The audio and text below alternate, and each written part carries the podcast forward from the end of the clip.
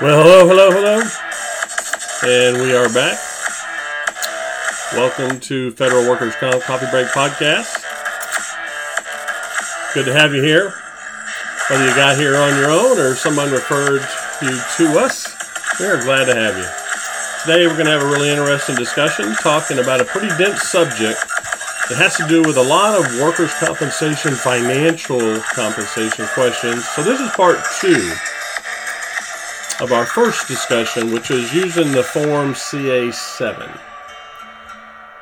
And that CA-7 we discussed earlier. We're going to talk about the second part of that form, which is known as the CA-7A and form CA-7B. So, as usual, before we get started, we'd like to get our coffee going. And if you're like me, you like a little coffee and sugar, I'll wait for you to get your coffee ready.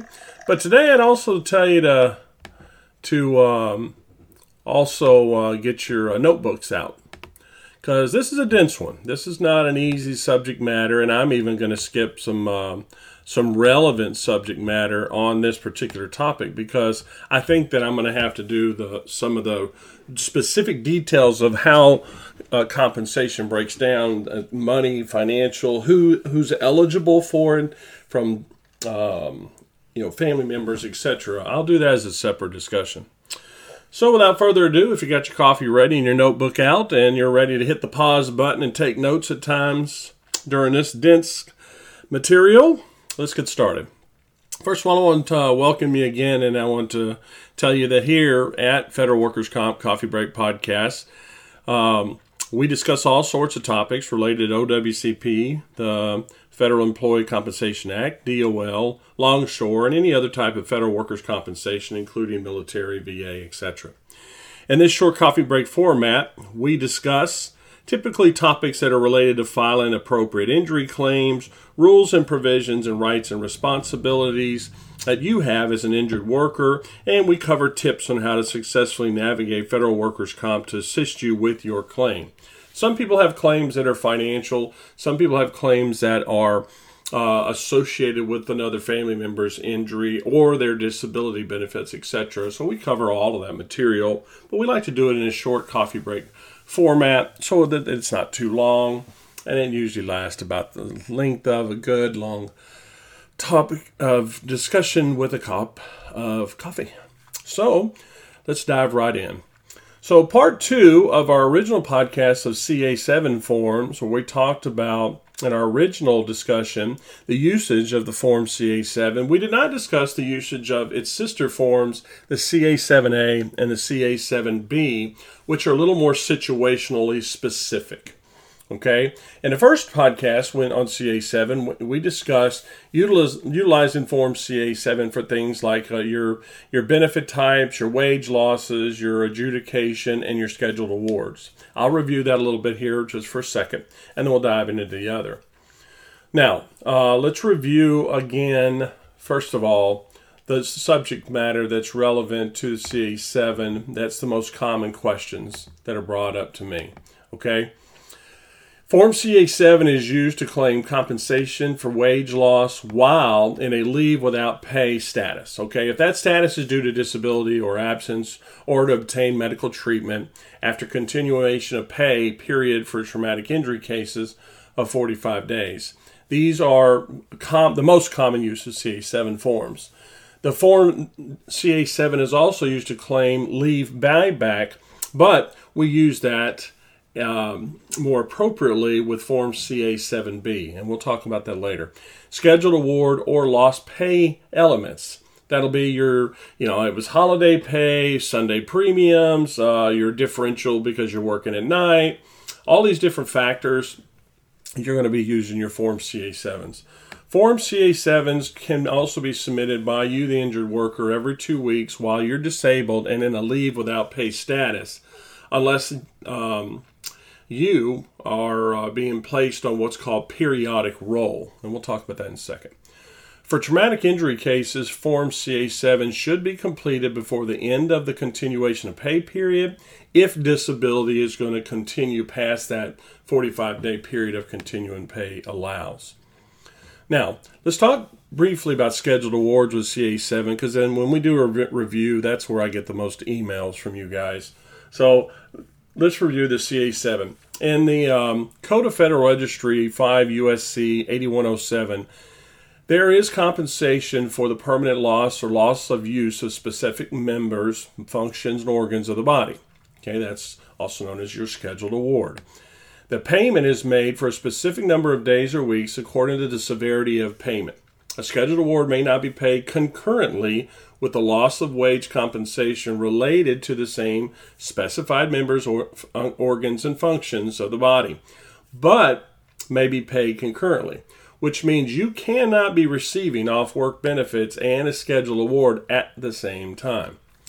Now, federal law does not allow for payment of a scheduled award for impairment to the back, the heart, or the brain. However, a back injury may result in an impairment to another part of the body, most commonly your appendages, your arms and legs. Then if you have a documented medical evidence of dysfunction and permanent changes or impairment to these arms and legs, other parts of the body, those would be eligible for a scheduled award. Most importantly, remember, the scheduled awards require, first and foremost, medical evidence from an approved DOL OWCP provider. The medical evidence must show that that specific area, the body part, the organ, and the organ's function, has reached a permanent and fixed state. You will commonly hear your doctor refer to that as the date of maximum medical improvement. Describe the impairment in sufficient detail so that the OWCP and DOL can visualize the character and the degree of impairment in the submitted documents.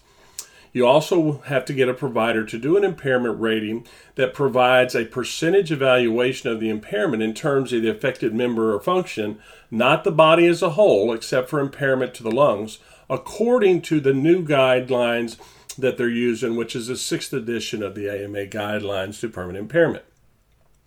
A lump sum payment, scheduled award benefits, okay? I got to tell you this. I want to say this quickly because this is a common question. There's no absolute right to a lump sum payment of scheduled award benefits. It's not written in the Code of Federal Registry laws and rules and provisions. But I've seen them afforded people if there's cases presented in such a way that it merits it, and it's based on individual merits. So you can have a lump sum payment of scheduled award benefits, but it's not very common and it's not guaranteed. And it may be made where the evidence shows that such a payment would be in your best interest. Now, every case is individually merited, so in general, a lump sum will not be considered in your best interest just because of the following, where the compensation payments are relied upon as a substitute for lost wages, the most common grievance and email question I get on this subject matter. All right, now on to the CA-7A and 7B forms. And if you want to know more about lost wages, adjudication, COP, and CA-7s, you can go back to the first podcast. We're going to move on to CA-7A and CA-7B forms now. First, this first form is known as the CA-7A. Now, it's also known as the time analysis form. The time analysis form, I'll leave the link for this one so that you can go and download it and review it. But here's what it's used for. You use the time analysis form when you need to supplement form CA-7. Instead of a CA-7, you're going to supplement it when disability or time loss from work is intermittent or for partial days. Okay, it's not a continuation of days and weeks. There's off and on time. Allows for individual hours to be claimed on specific days in a claim period rather than full days. It is also used to document and claim time lost due to DOL OWCP related medical appointments and treatment. Okay? Compensation payments for medical appointments must be supported by attendance records and or medical evidence in file. I recommend that you document both. Okay? The DOL OWCP form CA-7B is known as the Leave Buyback Worksheet Certification and Election. This one, the Leave Buyback especially, when an injured worker elects to use this accrued sick or annual leave during a period of disability, he or she may later, with the concurrence of your employing agency, claim compensation for the period of disability and buy back the leave that you used. Now, this can be found in the DFVC procedure manual, and it's also listed under the Federal Registry as part of federal law at 20 CFR subsection 10.425. The FECA does not govern whether a claimant may or may not buy back leave from an employee agency, and any decisions by the employee agency to disallow leave buyback, again, is not a decision of OWCP over which the Employees' Compensation Appeals Board may exercise jurisdiction. So if you're not sure, I submit that you should direct your questions to HR and your union representatives and review your employee contract agreement. You may be a division of the government where there is special modifications and accommodations depending on what branch of service in the government you work at. In leave buyback, the employing agency and injured worker must complete Form CA-7B, and it must provide an estimate of the cost to you, the injured worker, to reinstate the used leave. Your district office makes the determination of whether or not the medical evidence is sufficient to support all the hours claimed, and if there's medical evidence for all hours claimed, but employing agency's estimate of FECA entitlements is off by more than, say, 10%, then the claims examiner will advise you and is required that she ask if you wish to continue with the leave repurchase and try to come up with an agreement to settle if you have a discrepancy in the time of 10% or less. Now, OWCP and DOL make their payments directly to employing agencies, and the address is provided on the Form CA-7B. Now, on this leave buyback worksheet, you have to understand that you need to complete. It is completed by the employing agency, and it provides the injured worker with an estimate of the cost to restore any sick or annual leave used as a result of the work injury. Remember, the CA-7 wasn't like that at all. The CA-7 was filled out by you. There was no employer stuff. The CA-7B does have an employer section to be filled out. In Section 3, specifically of Form CA-7B, if you had the chance to download it, you can review it right now. In Section 3, it provides you with an election to pursue the leave buyback based on the employing agency's estimate. That means you're calculating compensation, your pay rate, and your pay rate for compensation is based on the following: date of injury, date that disability began, or the date of reoccurrence, when disability reoccurs at least 6 months after return to regular full-time employment. Now, when you're trying to calculate compensation, there are some elements of pay that are included and elements of pay that are excluded. Let's go over the included ones first, okay? So the following elements of pay are included in calculating your employee pay rate. First of all, your employee salary, the full salary or full cash wages, they call it, night or shift differentials, if it's applicable, extra compensation, premium pay for Sunday or holiday work, administratively uncontrolled overtime, extra pay that's received by immigration and customs inspectors, availability pay for criminal investigators, okay, heavy duty pay for rural carriers, there are quarters allowance for overseas personnel, and there's dirty work pay, hazard pay, locality pay, and COLA, and remote worksite allowance. You need to double check to see if any of those are applicable to your particular job specifically. Now let's go over elements of pay when you're calculating your compensation that are excluded. Okay, these are not included. Okay, first of all, overtime pay. Okay, when you're computing an employee pay rate to create a CA-7B calculating compensation, you cannot include overtime pay. You cannot include locality or CLA pay for an employee that's outside of the U.S. Okay, if you're working for a U.S. embassy or if you're offside working in another place, contractor, you may not be able to use your locality pay.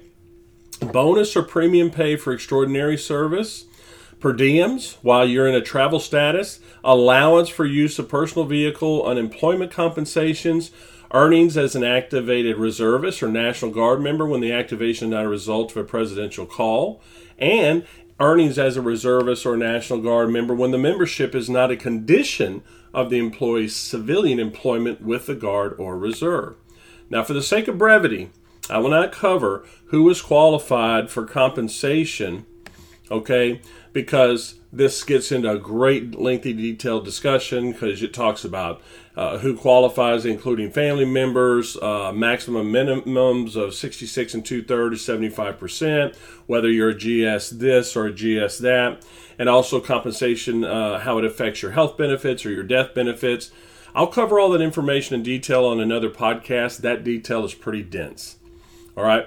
Now, when you're talking about wage loss payments, don't forget, there are two types of roles. You'll see this term used by your employee agency and your claims examiner. One is called a daily role, and one's called a periodic role.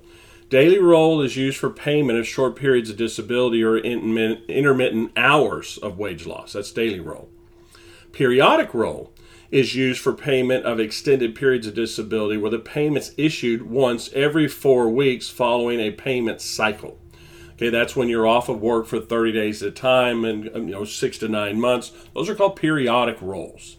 Okay, now let's go through some scenarios because these scenarios is what warranted this podcast, especially with email questions. One of the common email questions, I got this twice in the last month, is, Dr. Taylor, if my injury causes me to miss time from my work, how do I get paid for those lost hours or get my sick leave paid back? I can't tell you how many times I get that question. It's very common. I'm shocked at how many times that people say, I was told that I can't get it back by my employing agency representative. So here's how it applies. You may find yourself, okay, as an injured worker in several situations. Sorry, I'm going to go through some of these situations that may cause you to lose time from work due to your accepted injury or illness. You could lose time from work because, say, your treating doctor deems you totally temporarily disabled or temporarily disabled from working because of your injury or illness. You may require medical treatments, therapy treatments, diagnostic appointments, any of these things during your normal working hours. Okay, or what about if your doctor determines you can return to work with restrictions and you cannot work a full hour day, but can work a limited number of hours per day? Okay, that's another one.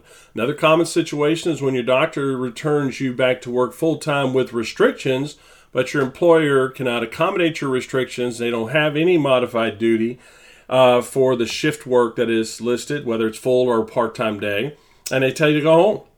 In all of these examples, you will always need to file a Form CA-7 claim for compensation with your employing agency. The only exception to this requirement is if you filed a traumatic injury claim, then for the first 45 days, you are entitled to continuation of pay. If you're entitled to continuation of pay, your employing agency will pay you for the first 45 days, just like you normally would get your work check if you were still working, up to 45 days. Workers' comp will not be paying you. You'll get your regular check. If you're still disabled from working after the 45-day period, you will then need to start submitting a CA-7 to your employing agency. Okay? Now, if you're a postal employee, listen up. Because you guys are required to have a 3-day waiting period to start your continuation of pay. This 3-day waiting period is waived if you're out of work for 14 days or more. Now, hear this. This is important. You will need to have the Postal Service do a pay adjustment for those first 3 days unless you go to somebody who's a medical provider who has stated in your report that you will be out of work for more than 14 days in their initial report. Then you can automatically get your Postal Service pay you for those 3 days. But if your lost time from work, okay, is off and on, and it's not a run of consistent days off for more than 14 days. Maybe you do 3 days here, a couple of days, a couple of weeks later, that kind of stuff. Then you will need to also file a Form CA-7, but this time you're going to be filing the CA-7A. That's called the time analysis form that we discussed earlier. And that goes with your CA-7. Okay, in that situation, you're going to file both. The CA-7A will document your leave without pay hours along with your hours worked or hours that you might have used sick or annual leaves for the dates you're claiming wage loss compensation for. Keep in mind, if you're claiming wage loss compensation for time missed from work to attend a medical appointment or some kind of treatment, therapy, or diagnostic testing, your claim for compensation will not be paid until OWCP receives medical evidence that you attended those appointments. So if you paid for parking, if you took an Uber, if you have a medical report for the visit, anything, you want to submit that evidence to demonstrate that you did attend. Now, if your employing agency is enrolled for submissions of forms via eComp, you may file these forms CA-7, CA-7As, and Bs on the eComp site. And if you're not sure about eComp, you can go back and see the podcast that I did, one of the first 3 or 4, where we discussed eComp in great detail. So don't be surprised if you do submit these forms through eComp. A common thing that I get an email about is when people say that their employer reached out to them and told them that they have to submit their forms with the actual handwritten signature on them. Technically, if you use eComp, according to OWCP, it is clear that when you upload something into eComp, that by submitting the form, you are electronically signing the form. So when your employee asks for this, technically they're asking for more than is required. Your employer cannot delay the submission of these forms to OWCP just because they want a handwritten signature on them. But anyway, I digress. You get the point. I recommend you do both. Get the handwritten signature and upload them into eComp. They must submit your CA-7 and your CA-7A within 5 working days of the date they receive them. All right, keep up with that. Now, I go over this stuff with you today because I want you to start paying attention. CA-7, CA-7As, and CA-7Bs that we discussed today are commonly abused. A lot of employers are not very cooperative with this stuff. And I want you to understand that you do have rights, and you do have the right to file this stuff. And I can't tell you how many people use their sick leave and never buy it back. They don't do these partial time off. They just use their sick leave. They don't mess with the hassle. And it's not fair. There are federal rules and provisions, and your employing agencies are supposed to be trained in this stuff. So it's important that you understand your rights and that you understand what you should be compensated for. Okay? All right. So, guys, that about does it for the episode of Federal Workers' Comp Copy Prank Podcast. First of all, thanks for joining us. I want to thank you for listening. I want to remind you to share this podcast on any other federal workers that you think would benefit from this information. Very grateful if you do that. Also, if you need an approved medical provider for your DOL, OWCP, or Longshore case in Florida, you can actually find me and my doctors in Tampa at 2 different locations, and also in Jacksonville in Florida. I have patients from Miami all the way up to Gainesville and into Panama City, all over the state. Of course, I have claimants all over the country as well. But if you want to make a make a consultation with me, just call us here at the clinic at 813-877-6900. And also, listen, if you're in another state and you want me to assist you with your claims, questions, or assistance for free, just like I do this free podcast, just email me and let me know what you and your doctors are running into problems with at FedCompConsultants@protonmail.com. Okay, FedCompConsultants@protonmail.com. All right, I'm taking a sip of my coffee here. So I'm going to get this coffee warmed up again and get going. But as usual, I always want to thank all of you who put on that uniform, that badge, deliver that mail, take care of us veterans, and make this government run. A big thank you. I do this for free for you guys. I couldn't do it without you. You know we cannot do all this without you guys going to work and putting up with all the bureaucracy of being a federal worker or military or whatever branch of service that you're in. So this is a big thank you to you. And remember, if you are a federal worker that this applies to, and you have an injury, federal claim, and you need assistance, I'm here to help. See you next time. I'm off to get my coffee.